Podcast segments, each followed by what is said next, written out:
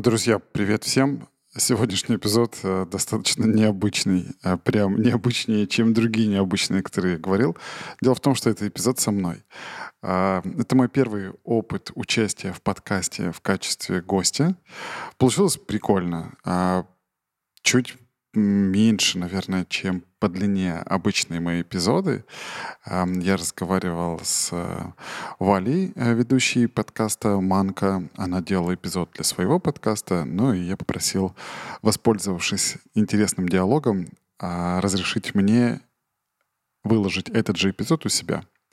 Надеюсь, что большинству из вас будет интересно, потому что так или иначе говорим немного про подкасты и достаточно много говорим про детей. Вот, пожалуйста, слушайте. Буду рад, если вам понравится, и дадите какую-то обратную связь.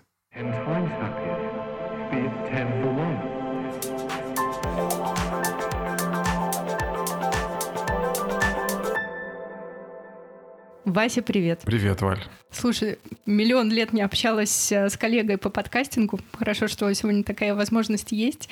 Поэтому, коллега, расскажи, как ты пришел в подкаст и что тебя туда привело. И, конечно, расскажи про свой подкаст. На самом деле, у меня не было какого-то осознанного длинного пути. Скорее, если...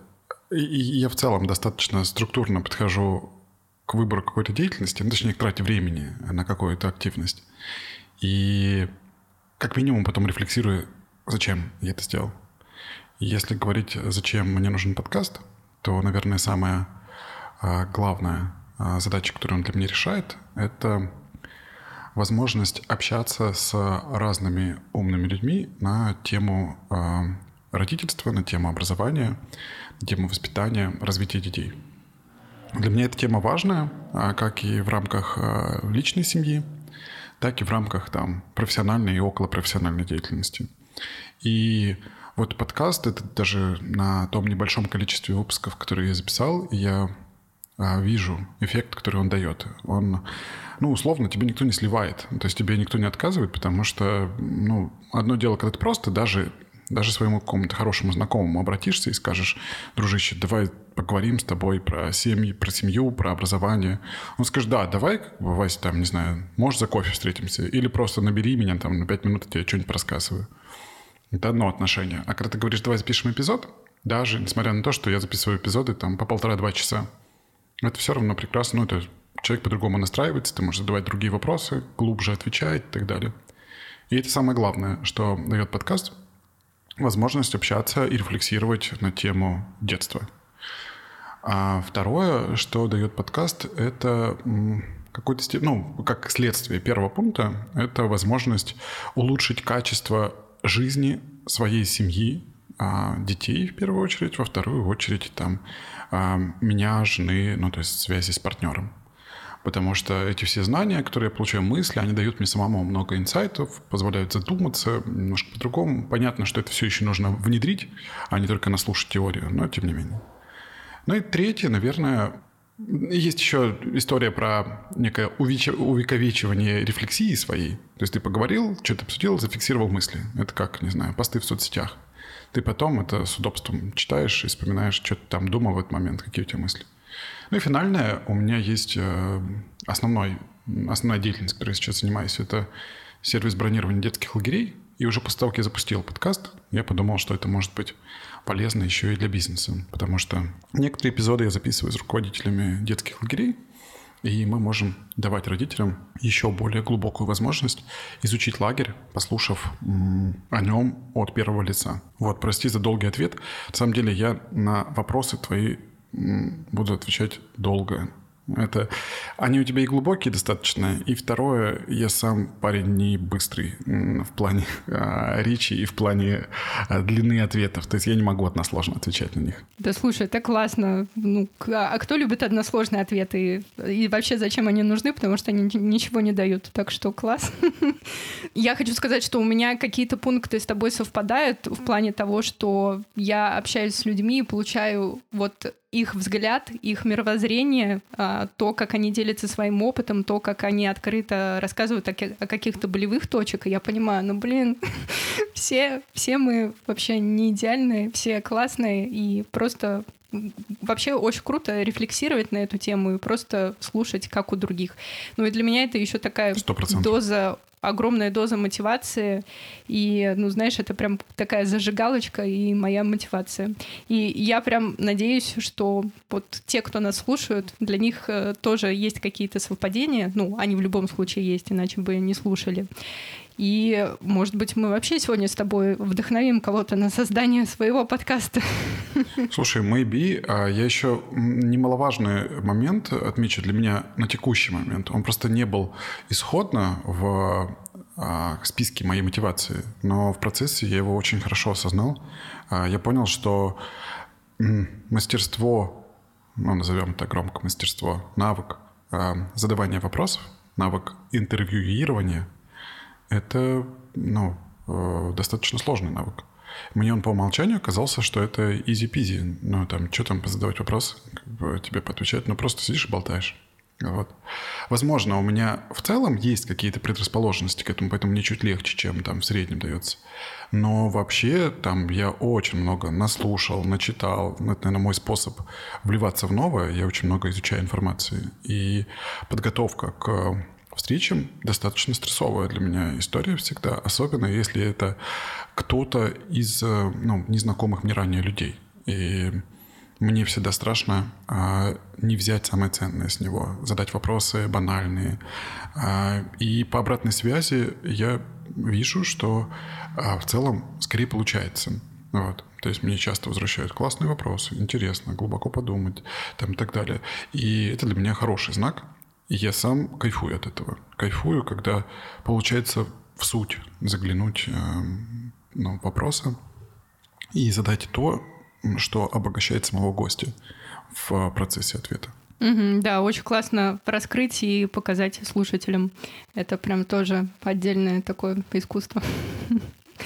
Давай поговорим про твои другие интересы, про твою, я так понимаю, основную сферу деятельности, в которой ты очень давно, у тебя к ней большая, большая любовь, привязанность. Это сфера детского дополнительного образования. Расскажи, пожалуйста, как ты в ней вообще оказался и откуда интерес к этой сфере? Ответ, если коротко, то случайно. Более того, я пытался вырваться из этой сферы какое-то количество лет. Я сам заканчивал Мехмат эм гэ у. Я должен был быть by design программистом. И, но в курсе на четвертом, я, наверное, или на третьем, я понял, что я не хочу быть программистом, потому что мне виделось там очень мало общения, очень мало взаимодействия. Хотя сама суть, и вот алгоритмическое мышление, решение задач, упорядочивание, структуризация — это прям классная штука, которая осталась до сих пор во мне, и которая мне очень помогает. Вот. И на втором курсе я случайно впрыгнул в преподавание компьютерных курсов разных. Там программирование, дизайна, еще чего-то. Впрыгнул, потому что мой товарищ в общежитии подавал заявку, его не взяли, там какой-то, ну, короче говоря, был сложный конкурс достаточно, и скорее меня тогда смотивировало, ну, некое, а получится ли у меня. В итоге у меня получилось, я со второго курса стал преподавать, я преподавал весь второй курс, и, по-моему, после года или после двух преподавания мне предложили там следующую ступеньку некую, методистом стать для преподавателя, то есть тот, кто координирует, и, там, развивает программы и так далее. Я помню, когда это было предложение, ну, это был четвертый курс, да, моего университета. Все после Мехмата, ну, точнее, там большая часть после Мехмата рассчитывают идти на какие-то занудные, сори, нет, не занудные, для меня на тот момент занудные, или, точнее, на текущий момент занудные, а, истории типа страхования, банкинг, консалтинг и так далее, где платят кучу денег, но где нужно, ну, достаточно много рутинной такой, может быть, где-то сложные работы выполнять. И я думал, ну, естественно, я для этого учился на Мехмате, чтобы выпуститься и зарабатывать кучу бабла. Вот какими-то там конструкциями. Поэтому я даже на собеседовании, когда мне предложили это, я говорил, слушайте, ребята, все так, но я годик поработаю, пока я не закончил университет. А потом я сольюсь, потому что мне там а, впереди а, маячит для меня там консалтинг, не знаю, какие-нибудь большая четверка, большая тройка и так далее. Вот я туда пойду. Поэтому имейте в виду.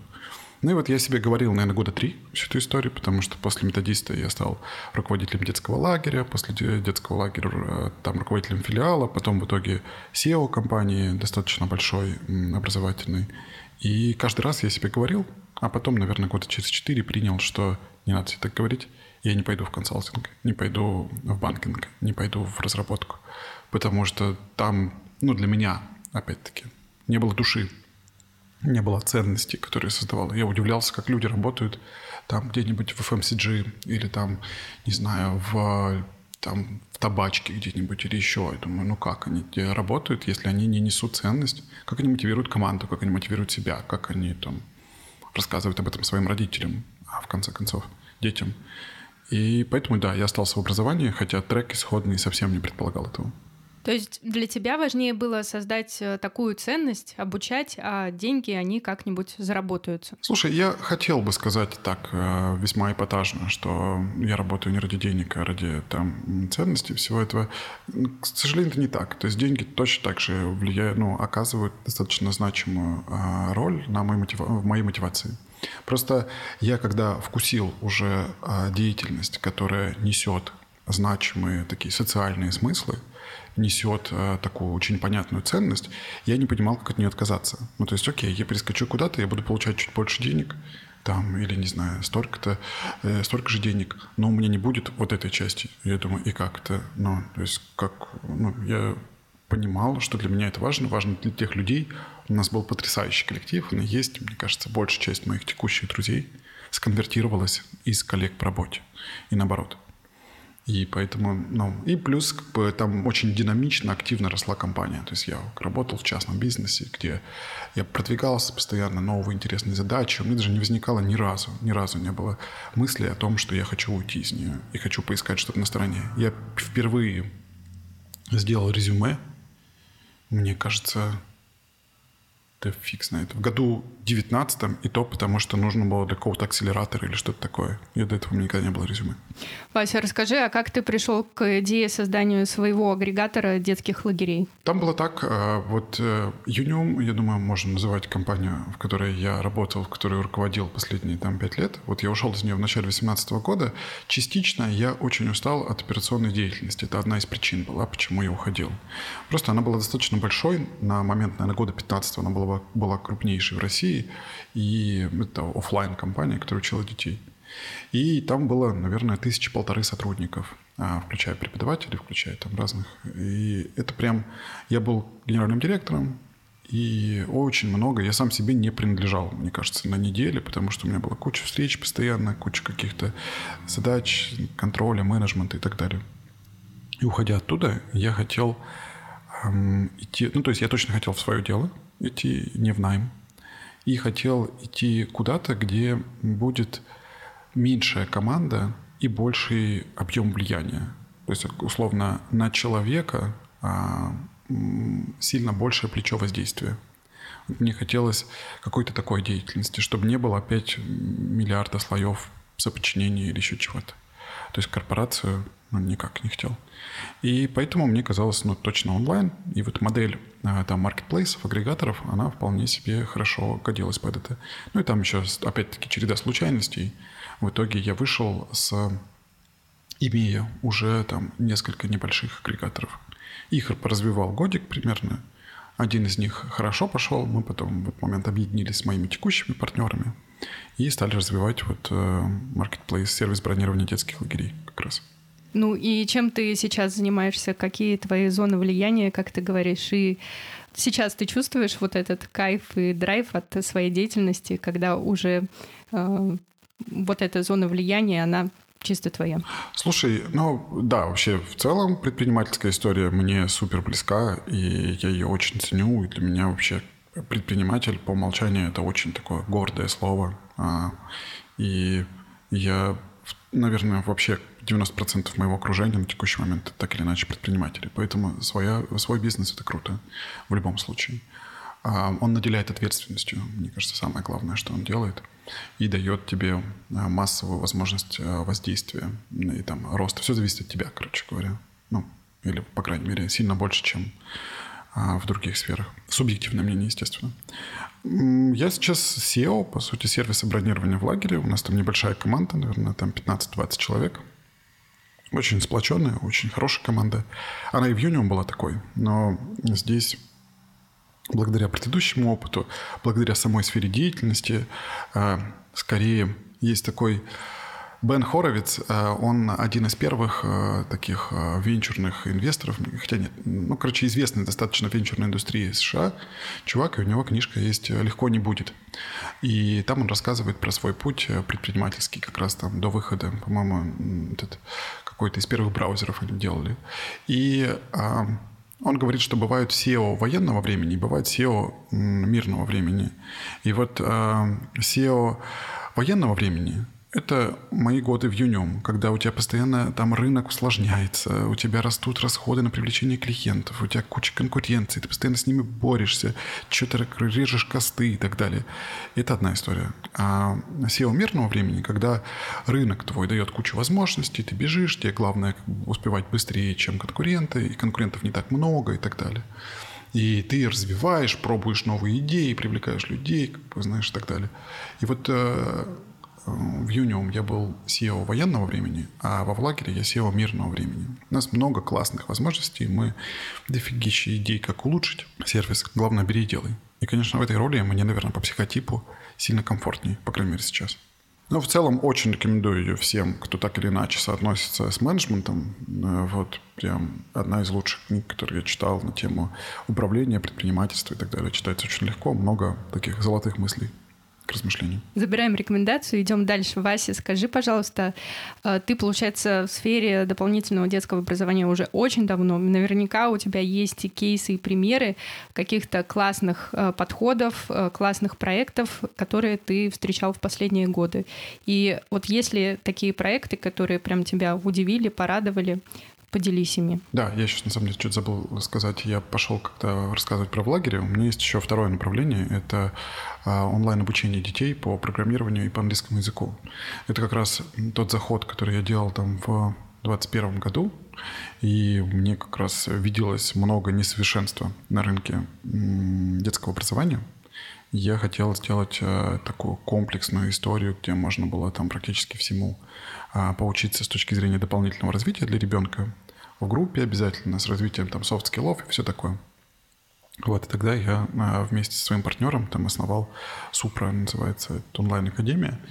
Но скажу честно, что в итоге она получилась такой очень бутиковой, и я но сам не успеваю уделять достаточно энергии и внимания и тому и другому проекту. Поэтому большую часть моего фокуса и внимания получают в лагере. А Супра скорее развивается понемножку, растет. Мы там пытаемся улучшать продукт. Я надеюсь, что когда-нибудь у меня будет возможность вернуться и без зазрения всяких маркетинговых и денежных вопросов, точнее, без оглядки на денежные вопросы, развивать просто потому, что мне нравится это. А сейчас, отвечая теперь непосредственно на твой вопрос, на мой взгляд, на рынке дополнительного образования детского есть очень сильный перекос и такая, ну, в целом, не совсем хорошая для пользователя, для конечного потребителя ситуация. А сейчас рынок детского образования, он, да и взрослого, наверное, тоже, он не про продукт, а про маркетинг. Я поясню, что под этим подразумеваю, что, в общем-то, для того, чтобы решать свои бизнес-задачи и чтобы там, к тебе приходило много клиентов и все такое, не обязательно делать хороший продукт. И надо делать классный маркетинг. Нужно быстро рассказывать, много рассказывать родителям о том, там, как это будет все, не знаю, там, быстрее добегать до него, там, вовремя светиться перед его глазами. И родитель в конечном итоге зачастую не может даже определить, что такое хороший продукт, что такое плохой. Вот. И поэтому наступит, на мой взгляд, момент, когда это все изменится и пересоберется, и когда продукт будет действительно важен. Я, естественно, утрирую, там есть много компаний с хорошим продуктом, но в целом родитель, купив что-то, ну, как-то там с ребенком занимается, вроде нормально, но чем отличается нормально от хорошо, он не может определить.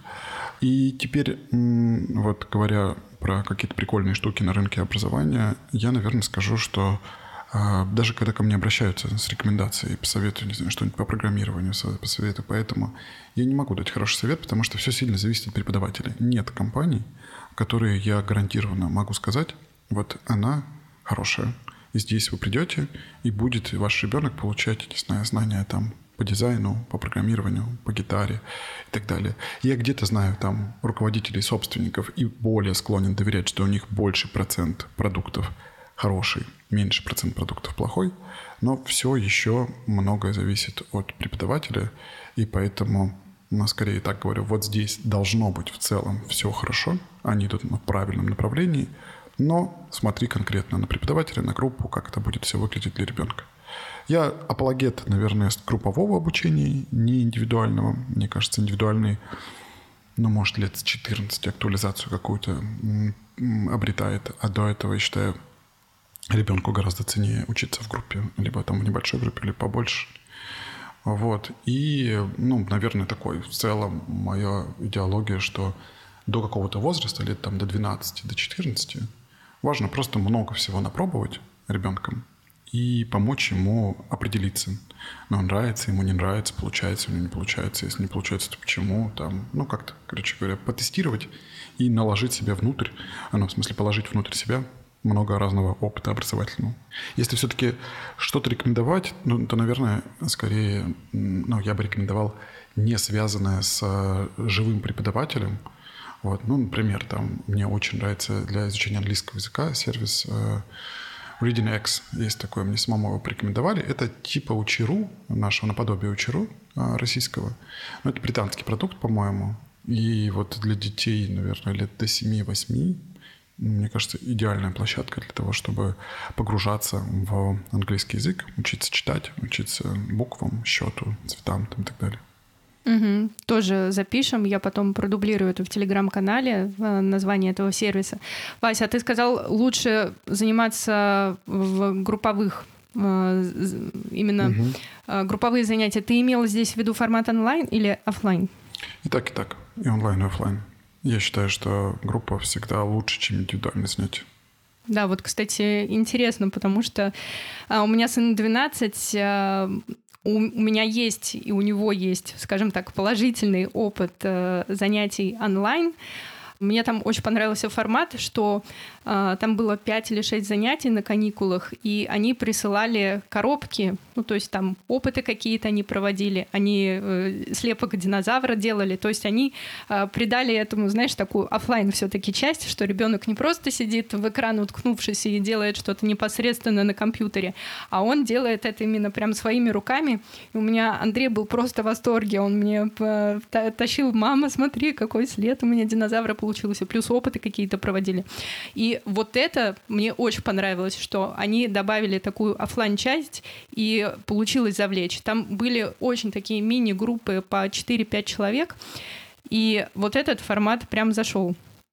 Но, с другой стороны, я знаю своего сына и понимаю, что если э, он будет э, учиться каким-то занятиям онлайн более таким серьезным, э, пусть это будет английский язык или программирование, но я вот понимаю, что это уже будет мимо. Слушай, ну тут, знаешь, точно скажу, что обучение детей, оно делится в равных частях на саму контентную часть, на мотивацию, да хотя и взрослых точно так же. Это когда-то говорил Андрей Шаронов, ректор Сколково, что э, там он говорил нетворк, мотивация и контент. Э, вот э, я скорее нетворк заменил бы на, ну, всякие коммуникативные скиллы. То есть взрослый как-то более-менее это умеет и формирует нетворк в процессе учебы. В случае детей нетворк, наверное, тоже в какой-то степени присутствует, но развитие, вот, умение работать там в команде и прочее, вот это очень ценная штука. И вот эти три составляющих, они примерно равны. То есть непосредственно те знания, которые ты получаешь, там, как, не знаю, писать какой-то код или как там считать какие-то числа. Второе – это насколько тебя прет и тебе нравится. То есть ты как ребенок там, или ты как родитель видишь, что ребенок сам идет на занятия, ему в кайф, он приходит и рассказывает и так далее. Вот эта мотивация, я бы, наверное, даже так сказал, мотивация – это пятьдесят процентов, а двадцать пять процентов вот контент и софт-скиллы. Ну, там, Короче, не так принципиально. Это распространцовка. Для простоты, для простоты можно сказать, что там все в одинаково. И зачастую родитель забывает про составляющие все, кроме контента. И ему кажется, что если он дает ребенка на математику или на программирование, или на еще что-то, то задача научить. Ну, сделать так, чтобы ребенок там знал мало, стал знать много. Вот, как, вот в этом результат. А это не так. Гораздо важнее, на мой взгляд, чтобы ребенку было в кайф. А вот в какой-то момент возникнет другая история, когда он уже будет понимать, что ему в кайф, и он знает, что это штука, в которой он хочет прогрессировать, и тогда ему а, уже нужно будет достаточно фокусное погружение и усиление его там. И здесь скорее работает ну, какое-то там условное наставничество, когда есть кто-то сильный рядом, который может тебя вести по более сложному пути в рамках этого продукта. Там, неважно, что ты выбрал. И вот здесь, наверное, индивидуальные занятия могут быть сильнее. Но опять-таки, если тебя правильно гайдят, скорее, а не просто есть преподаватель, который там ну, что-то делает для тебя. Поэтому я считаю, что да, в начале точно вот, выше вероятность получить все три компонента в группе. Потом может быть индивидуальная история. Но я говорю про то, как лучше со стороны потребителя. Далеко не факт, что со стороны там, компании, бизнеса, там, образовательных продуктов они умеют. Это сложно. Особенно в онлайне сложно все три компонента закрывать. Поэтому когда-нибудь продукт это появится обязательно. Или там большая часть продуктов на рынке будут иметь эти компоненты. Но сейчас это скорее там, тот идеал, к которому нужно стремиться, и который держать в голове при выборе там, разных продуктов. Класс, спасибо. Интересно про компоненты. И ты еще сказал, чтобы ребенку было в кайф. Тут очень такая тонкая грань, потому что дети такие непредсказуемые люди. Им сегодня в кайф, а завтра они категорически не хотят идти на это занятие и категорически не хотят больше ничего слушать и так далее. Ну, то есть тоже очень сложно балансировать в этом. Слушай, тут, безусловно, это ну, моя личная боль в том числе как отца. Я понимаю, и зачастую мне хочется, чтобы ребенок продолжал, но он не продолжает по каким-то причинам. И м, тут там, оставим за скобками реакцию родителей, но если ему нравится там, каждое из занятий, то выше вероятность того, что он будет продолжать, нежели если ему там, как бы, равнодушно относится к этому или еще как-то. Мы в рамках одного из эпизодов, я общался с психологом, детским как раз или семейным психологом Марией, и она вот хорошую мысль мне подсказала, что, в общем-то, так не бывает, что ребенку нравилось, нравилось, нравилось, а потом резко он не захотел а, продолжать. Скорее всего, возникла в какой-то момент нелинейная нагрузка, ну, в чем-то, ну, или нелинейное изменение. То есть у него должен быть, для того, чтобы ему нравилось, должен быть идти плавный рост а, усложнения того, чем он занимается. Если ему слишком легко, ему будет скучно, слишком сложно, будет сложно, и он, мотивация упадет. Поэтому, если ребенок как-то резко а, не хочет делать то, что ему нравилось раньше, это значит, где-то был слишком сильный прыжок между точкой А и точкой Б. И вот задача родителя ну, уметь э, видеть эти прыжки, ну, если он как бы, или выстроить диалог с ребенком таким образом, чтобы ты мог обнаружить, идентифицировать эти вот прыжки. И понимать, что ну, там, преподаватель или там, компания, которая занимается обучением, ну, также отлавливает вот эти кусочки, потому что именно они влияют негативно на мотивацию.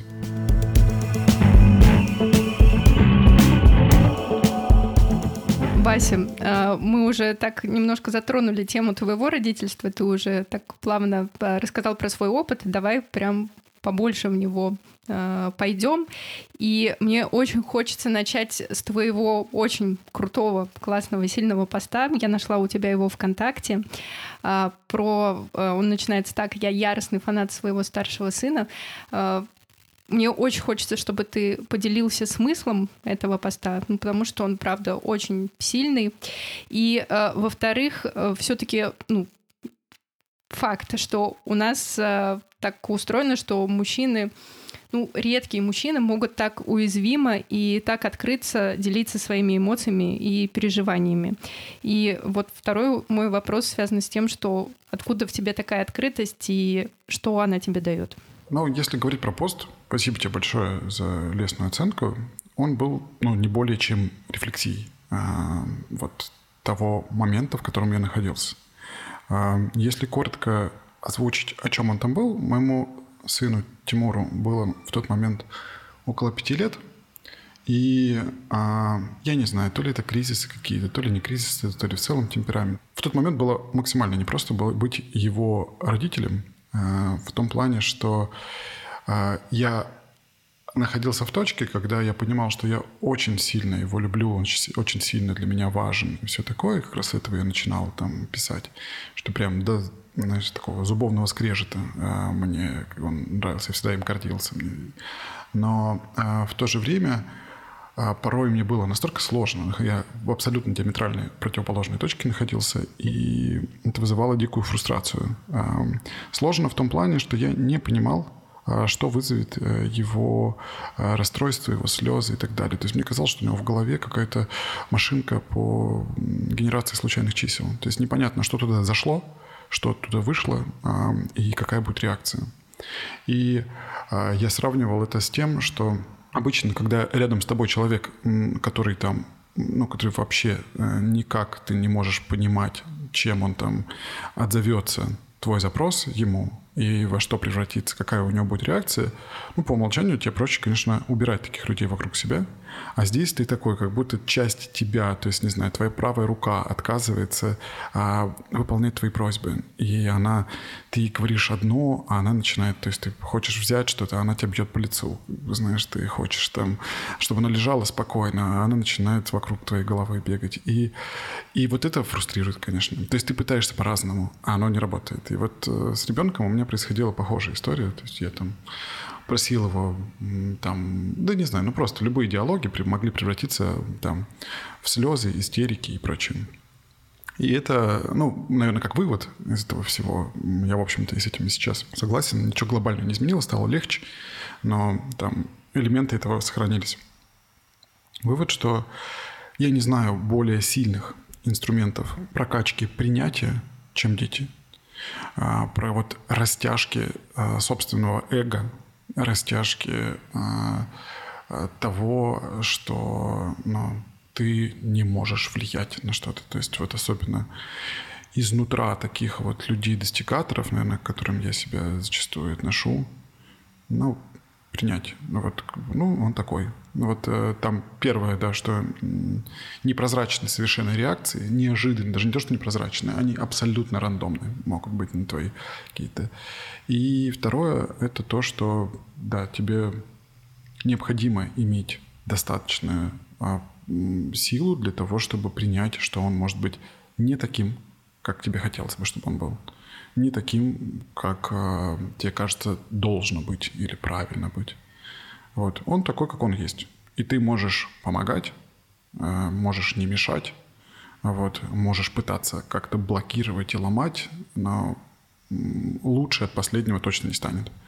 Поэтому в итоге так я пытаюсь просто, знаешь, в голове у себя в такие сложные моменты повторять там, как я называю ее, мантра безусловной любви, что в любом случае там твоя задача поддержать, помочь, принять любым, неважно каким. Вот ты всегда э, просто принимай и будь рядом.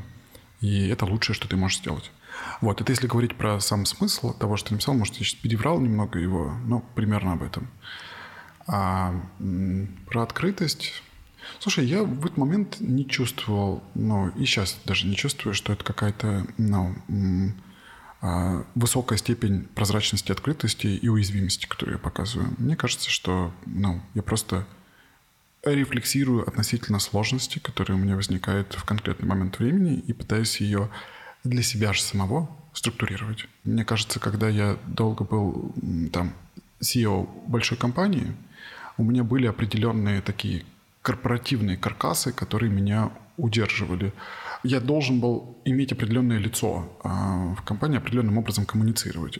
Все равно у нас была суперсвободная компания, но тем не менее это давало определенные ограничения. Даже, не знаю, в ответ на сообщение, ну вот такой банальный пример, на сообщение где-нибудь там в Телеграме, я, перестав стать, ну, уйдя с позиции си и о, я могу комфортно ответить сердечком на какое-нибудь сообщение человеку, с которым я раньше был там какой-то, ну, там, в соподчинении каком-то.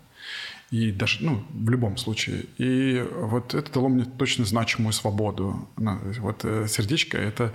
Не, ну, я не мог себе позволить раньше так сделать. Это, возможно, мои загоны. И я так... А вот после этого я могу. Могу делать что угодно, что хочу. Ну и плюс, а дети – это та тема, в которой вроде как я могу не иметь никаких ограничений, потому что она никак не связана с работой. И здесь я могу быть открыт сколь угодно. То есть если там по каким-то штукам я там не могу себя на сто процентов, ну не мог на сто процентов проявлять, то с детьми кажется, что это нейтральная тема, которая никак не относится к тому, что я делаю. Поэтому я могу ее свободно, открыто писать, что хочу. Вася, ну... Так как ты такой рефлексирующий, открытый человек, мне хочется поговорить с тобой на тему страхов, именно таких страхов в родительстве. Вот скажи, есть ли какие-то вещи, которых ты боишься? И если да, то как ты с ними справляешься, вот с какими-то такими страхами? Ну, такое первое, что приходит в голову, дети не оправдают ожиданий. Вот, вот такой, скажем, шаблон, достаточно штуку скажу. Понятно, что мы начинаем в нее копать, понимать, что ожидания-то это мои. Вот. А что дети там делают, это их э, дело. И поэтому, копая на шаг дальше, я понимаю, что нет, этого я не боюсь. Скорее научиться принимать. Вот, может быть, перевернуть немного, сказать, не справиться с принятием того, что они пошли по другому пути и не обрели там то, что мне хотелось бы, или то, что мне казалось важным, чтобы они обрели. Другая история. Наверное, ее чуть боюсь больше. Вот. Но м- не так, чтобы прям э, сильно. То есть в целом, мне кажется, что я смогу сделать достаточно, чтобы они были и счастливы, и успешны э, в будущем. Наверное, чего боюсь, вот прям боюсь, э, health issues. Ну, всего, что связано с какими-то э, болезнями или состоянием здоровья, которое может значимо оказать э, влияние на дальнейшую жизнь моих детей. Сократить ее значимо, усложнить и так далее. Вот, наверное, этого я боюсь. Я к любой болезни отношусь, ну, такой, которая не прерывает а, жизнь а, достаточно оперативно, а, в длинную находится с ребенком, не знаю, будь то там в позвоночнике что-нибудь, или будь то на, на какие-нибудь осложнения там, условно, с легкими, там, с печенью и так далее. Куча всего существует, не знаю. Я отношусь к этому как к определенному налогу, который почему-то так случилось, на, выпал на долю конкретного человека, там, моего ребенка, условно, если говорить про конкретный страх.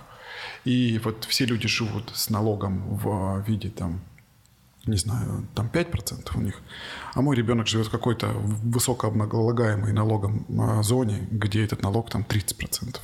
Вот просто жизнь его сложнее, и он, и он вынужден тратить кучу ресурсов на вот, э, обслуживание этого налога.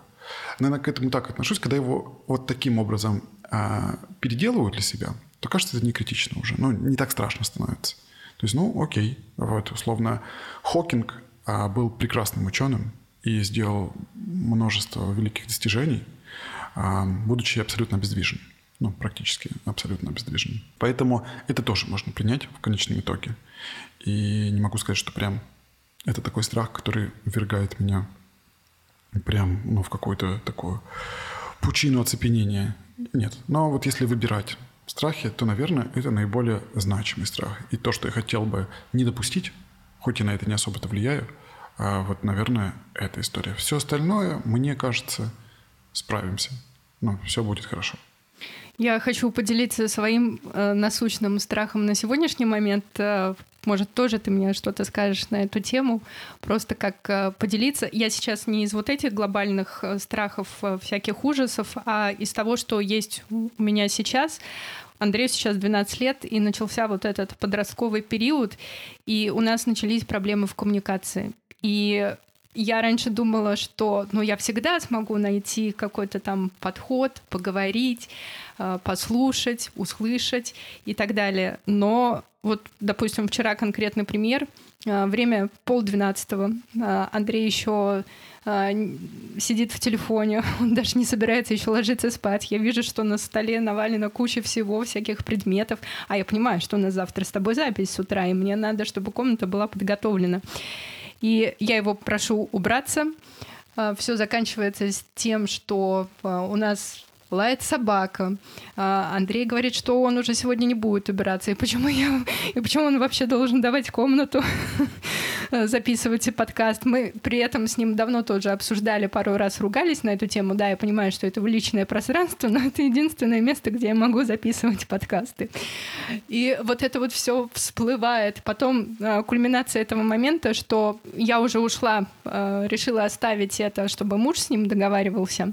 Но в это время крики, собака кричит, нам уже стучат соседи по батарее, что мы слишком громкие. Я думаю, господи, какой ужас, как стыдно и все такое. Вот стыд — это вот прям первая эмоция, которая ко мне пришла.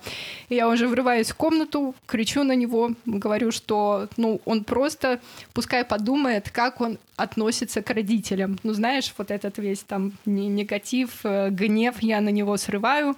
Муж уходит гулять с собакой, он начинает убираться в комнате. И, ну, я, естественно, вообще вчера я разрыдалась и думаю, блин, господи, как, как страшно и как... Я вообще не понимаю, что будет дальше. Ну, то есть я уже начинаю думать о том, что наша коммуникация вообще может быть разрушена, потому что ну, я не понимаю, как себя вести, я не могу сейчас найти с ним контакт, и вот от этого становится очень страшно, потому что мне хочется оставить, условно говоря, как было у нас до этого, наши там доверительные, классные, хорошие, дружеские отношения, но сейчас это теряется, и страшно. Слушай, круто, что ты так открыто про это говоришь, делишься. Смотри, какие у меня мысли а, по этому поводу. Наверное, две. А, первая а, такая маленькая про стыд, ты упомянула. Это вообще триггерящая для меня тема. То есть я очень а, сам, ну, наверное, это тоже связано с какими-то моими установками детскими а, и прочее. Я очень а, раздражаюсь, когда я сам двигаю... А, ну, моей мотивацией является чувство стыда. Вот. И я ее, если я ее ощущаю или отслеживаю внутри себя, то я прям пытаюсь всячески разрушать. Особенно это работает у старшего поколения часто, потому что так должно делать, вот, потому что не при... люди осудят. Вот когда я слышу, что люди осудят, я лучше специально сделаю так, чтобы меня осудили. То есть это прям больная какая-то у меня болезненная, триггерящая тема. Вот. Поэтому чувство стыда я всячески, ну это скорее вот те мысли, которые у меня возникли в ответ на то, что ты проговорила, стараюсь фиксировать и уж точно ну, не делать что-то из этого чувства. Потому что как будто в этот момент я себя ловлю на мысли о том, что я делаю не для того, что для меня это важно, а для того, что кто-то вовне а, ну, заставляет меня это сделать. И как будто я делаю вещи не так важные для меня, но для внешних людей. И это вот, когда я отлавливаю, это меня прям вообще в ступор вводит, поэтому я стараюсь это всегда убирать. Да, а по поводу коммуникации, знаешь, э, когда я рефлексировал на тему э, устойчивых отношений в браке, то мне кажется, э, счастливый брак и долгосрочный брак, он во многом опирается на умение партнеров а, коммуницировать друг с другом. А, естественно, должно быть в основе ну, некое взаимное желание а, этот брак удерживать долго, ну или отношения, пускай для простоты, удерживать долго. То есть мы предполагаем, что оба партнера хотят жить вместе или быть вместе, не знаю, сто лет, там, пятьдесят лет, сколько угодно. И они готовы а, ради этой цели слушать и слышать. И вот дальше... А на сцену выходит коммуникация, умение говорить, умение доносить свою мысль, умение слышать собеседника и понемножку, понемножку меняться. А вот благодаря этим коммуникациям.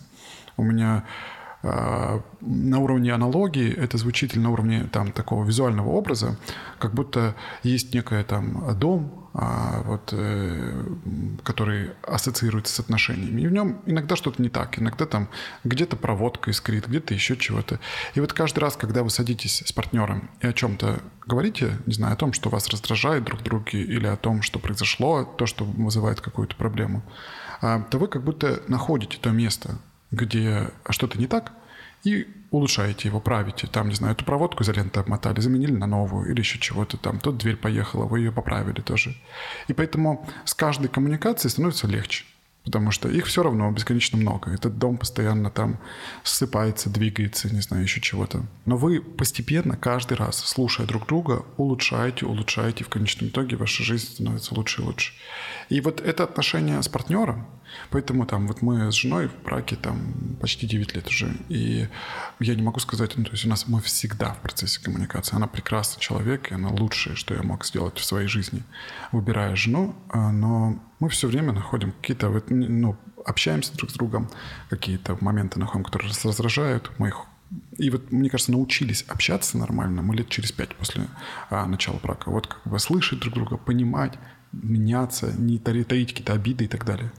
А почему про это говорю? Потому что мне кажется, что а, с другими, ну, важными для тебя людьми, в общем-то, ситуация не сильно отличается. Ну, то есть, будь то сын, будь то там мама, будь то там партнер по бизнесу, будь то партнер по, в семье, там муж, жена. Все сводится к аккуратным, таким длинным коммуникациям, к слышанию, пониманию, изменению. Есть книжка такая, она называется «Non-Violent Communications». Она точно переведена на русский, называется «Ненасильственные коммуникации». Да. И там она, может быть, где-то чересчур миндально так расписывает, но мне кажется, она очень мощная с точки зрения того, вот таких мягких переговоров, мягкого общения с людьми, которые действительно важны. Ну, я тут э, хочу добавить именно про, э, знаешь, такую работу с эмоциями. И мне кажется, вот это даже, наверное, ну, лично у меня лежит э, в базе, потому что коммуницировать в спокойном состоянии, естественно, не равно, как коммуницировать, когда ты, вот знаешь, у тебя прям уже сильные такие эмоции, и они тебя переполняют. И... Вот как вектор такой, я прям хочу и Андрею помочь разбираться вот этими сильными эмоциями, когда вот они уже у него там закипают, и самой научиться с этим работать и э, уметь, э, ну, знаешь, так снижать градус и вообще понимать, почему эта эмоция возникла, что она мне дает и что она хочет от меня на самом деле. И мне кажется, это вот такое базовое... умение пользоваться такими навыками, как работа с эмоциями, это, ну, прям такой залог успеха. Ну и зона роста. В моем случае. Тут сто процентов. Я этот, для себя у меня похожие проблемы. Они, мне кажется, у всех похожие.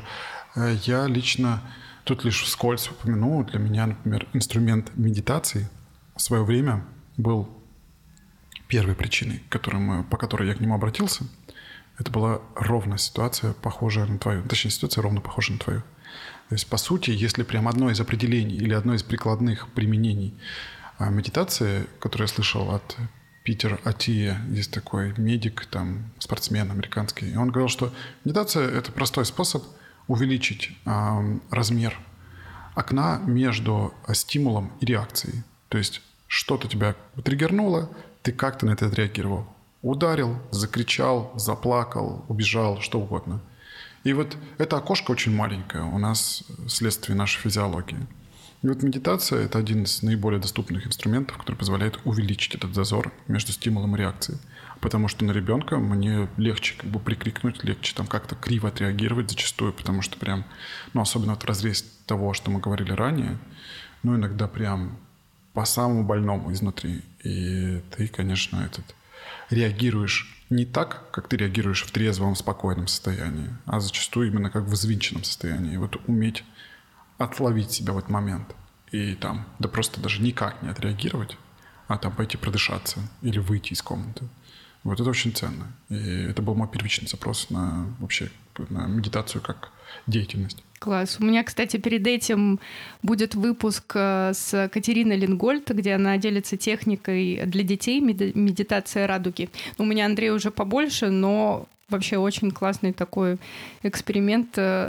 И ребенку показать, как это классно медитировать и, ну, знаешь, отслеживать все свои состояния, все свои ощущения и самому в этот момент успокаиваться. Короче, очень классная тема. Очень прикольная, потому что я прям а, искал кого-то, с кем можно поговорить, да, про детскую медитацию, как детям это все научить, обучить. Ну, вот, я даже не знал, что есть прям специалисты такие русскоязычные.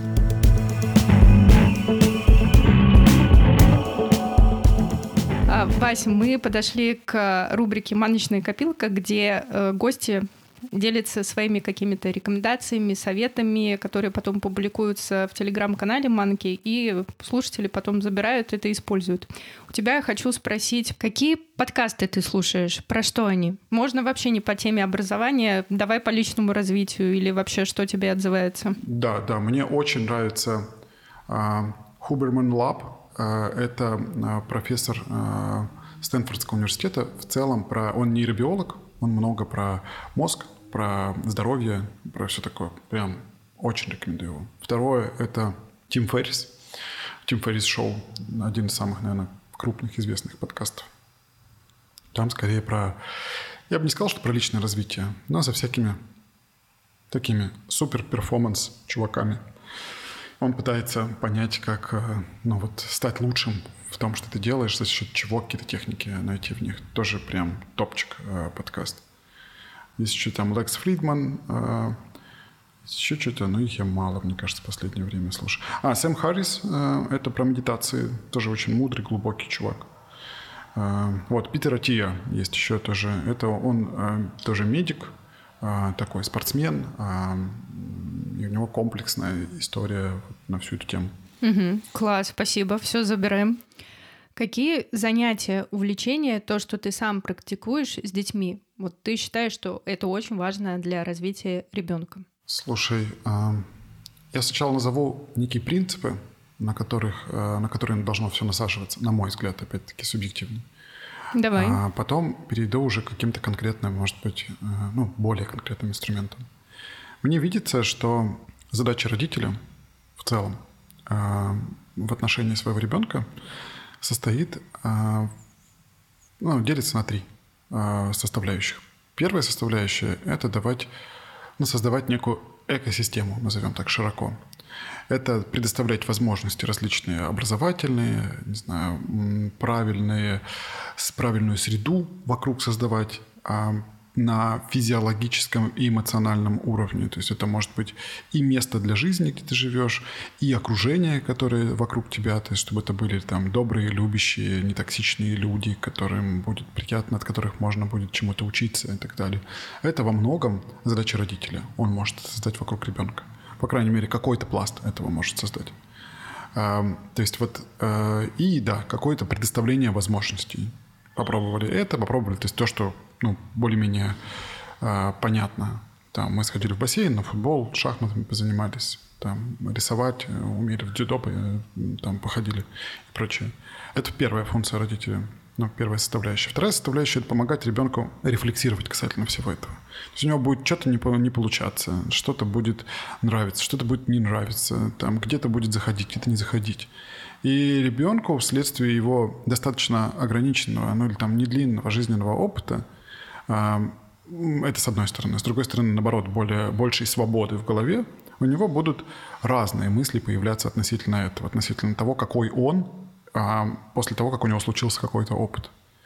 И вот э, функция родителя в данном случае – быть рядом и помогать ему э, нащупать этот опыт, подсказать, э, там, каким образом сделать следующий шаг и как, там, не знаю, если это было тяжелое какое-то событие, как его пережить, как извлечь из него новые какие-то полезные штуки. Мне кажется, что родитель – это некий такой трекер, знаешь, который рядом находится в этом плане и помогает тестировать новые гипотезы, превращать их в какие-то там новые попытки, анализ и так далее. И третья функция, она, с одной стороны, самая простая, а с другой стороны, зачастую самая недостижимая. Это э, безусловная любовь. Это просто принимать, любить на тысячу процентов. Он всегда должен понимать, что каким бы он ни был, что бы он ни делал. Хороший он борец, нехороший, классный он футболист или не классный. Там делает он что-то хорошо или не делает. Его всегда любят. Всегда. Примут любым. Кем угодно. Вот он самый крутой, самый сильный, самый лучший. А для тебя, как для родителя, и для еще какого-то достаточно широкого круга людей, там, который ты создал как родитель вокруг него. Вот, наверное, это принципы. То есть вот те... составляющие, которые, на мой взгляд, должны проявляться в родителе. Ну, должны, условно. Никто никому ничего не должен, но было бы круто, если ты, как родитель, можешь нащупать каждую из них. А теперь, если говорить ну, про конкретные активности какие-то, которые а, нужно давать ребенку, ну вот я искренне убежден, что лет до двенадцати моя задача просто делать так, чтобы он много пробовал. Ну, в какой-то степени оптимизировать его время, в какой-то степени там, делать эффективным процесс. Вот мы конкретно сейчас находимся... В Таиланде я понимаю, что здесь там легко много времени уделять плаванию. Просто потому что это там не нужно одеваться, не нужно переодеваться, там пятое-десятое, бассейн под боком. Ребенок может просто задешево, ну задешево в плане затрат ресурсов, и денежных, и временных, много плавать. Это классно, это нужно использовать. Вот. Если ты можешь там еще что-то заоптимизировать, тоже, не знаю, там английский язык и прочее. Ну и поэтому задача родителя, да, много-много-много создавать и окружать людьми, которые хорошо относятся к твоему ребенку. Ну или априори открыты. Это тоже очень важная штука. Это на тему вот безусловной любви. В этом плане очень хорошо иметь много родственников. Неожиданный для меня эффект. У меня у жены много родственников. И я понял, какую огромную силу они в себе несут. Потому что моих детей любим не только я и моя жена, там, безусловно, а есть еще там десяток человек, которые просто любят их любыми. И это так круто. То есть они, их самооценка и вера в себя благодаря этому а, там, кратно увеличивается. Они знают, что они классные, они знают, что их любят. Просто так. И вот десять человек им вторит об этом. А, поэтому это вот еще один момент. Если там конкретно, ну, наверное, я очень верю в английский язык. Я считаю, что английский язык – это прям а, дверь. Это скорее не предмет, не навык, а это дверь, которая открывает тебя, ну, тебе еще кучу комнат. Вот ты сидел в одной комнате, а, изучив английский, ты перешел во дворец, а до этого жил там в небольшой квартире. И поэтому английский – это must, который нужно преодолевать. А, я считаю, что м, интеллектуальные штуки отдельно не существуют, и в целом там мозг, он во многом развивается благодаря физической активности. Поэтому ни в коем случае не стоит считать, что если ребенок у тебя там, не знаю, исключительно шахматами и математикой занимается, что все, ты молодец как родитель. Нет, я считаю, что спорт всегда нужен. Круто, если ты его сам умеешь еще нести рядом, ну и демонстрировать ребенку. Я вообще считаю, что ролевая модель – это мега важно. Вот, нельзя лежа на диване, прикрикивая на ребенка, говорить: «Дружище, ну-ка, иди учи уроки». Или там «Занимайся спортом, а я пока вот переключу один канал на другой». Не знаю, ответил, не ответил. Короче, вот такие мысли на тему развития детей. Классные мысли, Вася. Спасибо тебе за них. Ну что, Вася, мы подобрались к самому последнему вопросу, который я задаю. Скажи мне, в чем твоя родительская сила? А ее может не быть. А, такая, этот... А... Наверное, наверное, мне правда помогает вот рефлексия, умение останавливаться, думать. Я очень люблю этот процесс. Но она позволяет мне как-то делать какие-то выводы и осознанно подходить к каким-то процессам. Второе, ну, наверное, какая-то насмотренность, и в том числе принятие благодаря этой насмотренности. Я вижу разные какие-то проявления, вижу, как бывает, вижу во взрослых, как есть, как в детях помладше есть это все. И оно мне позволяет там, быть более гибким, более принимающим. Понятно, что у всех бывают проблемы, но, этот, наверное, я в целом скорее а, хорош в этом, нежели слаб. Вот. Да и, наверное, третье. Ну, у нас очень хорошее понимание с моей женой Умой. То есть, мне кажется, мы супер сонаправленные мыслим. И мы прям реально... партнерски подходим к этому в самом хорошем смысле этого слова, что я чувствую сильное плечо рядом и полная сонаправленность в ценностях, там, во взглядах, в действиях. Это позволяет там, намного увереннее, намного легче себя чувствовать. Класс. Спасибо тебе большое.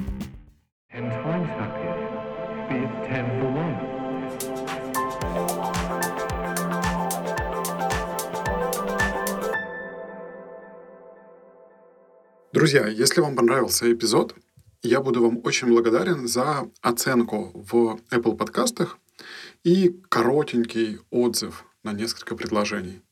Это позволит мне в будущем приглашать более труднодоступных гостей и делать подкаст еще более интересным. Также буду благодарен вам за любую обратную связь и рекомендации новых гостей в телеграм-канале подкаста.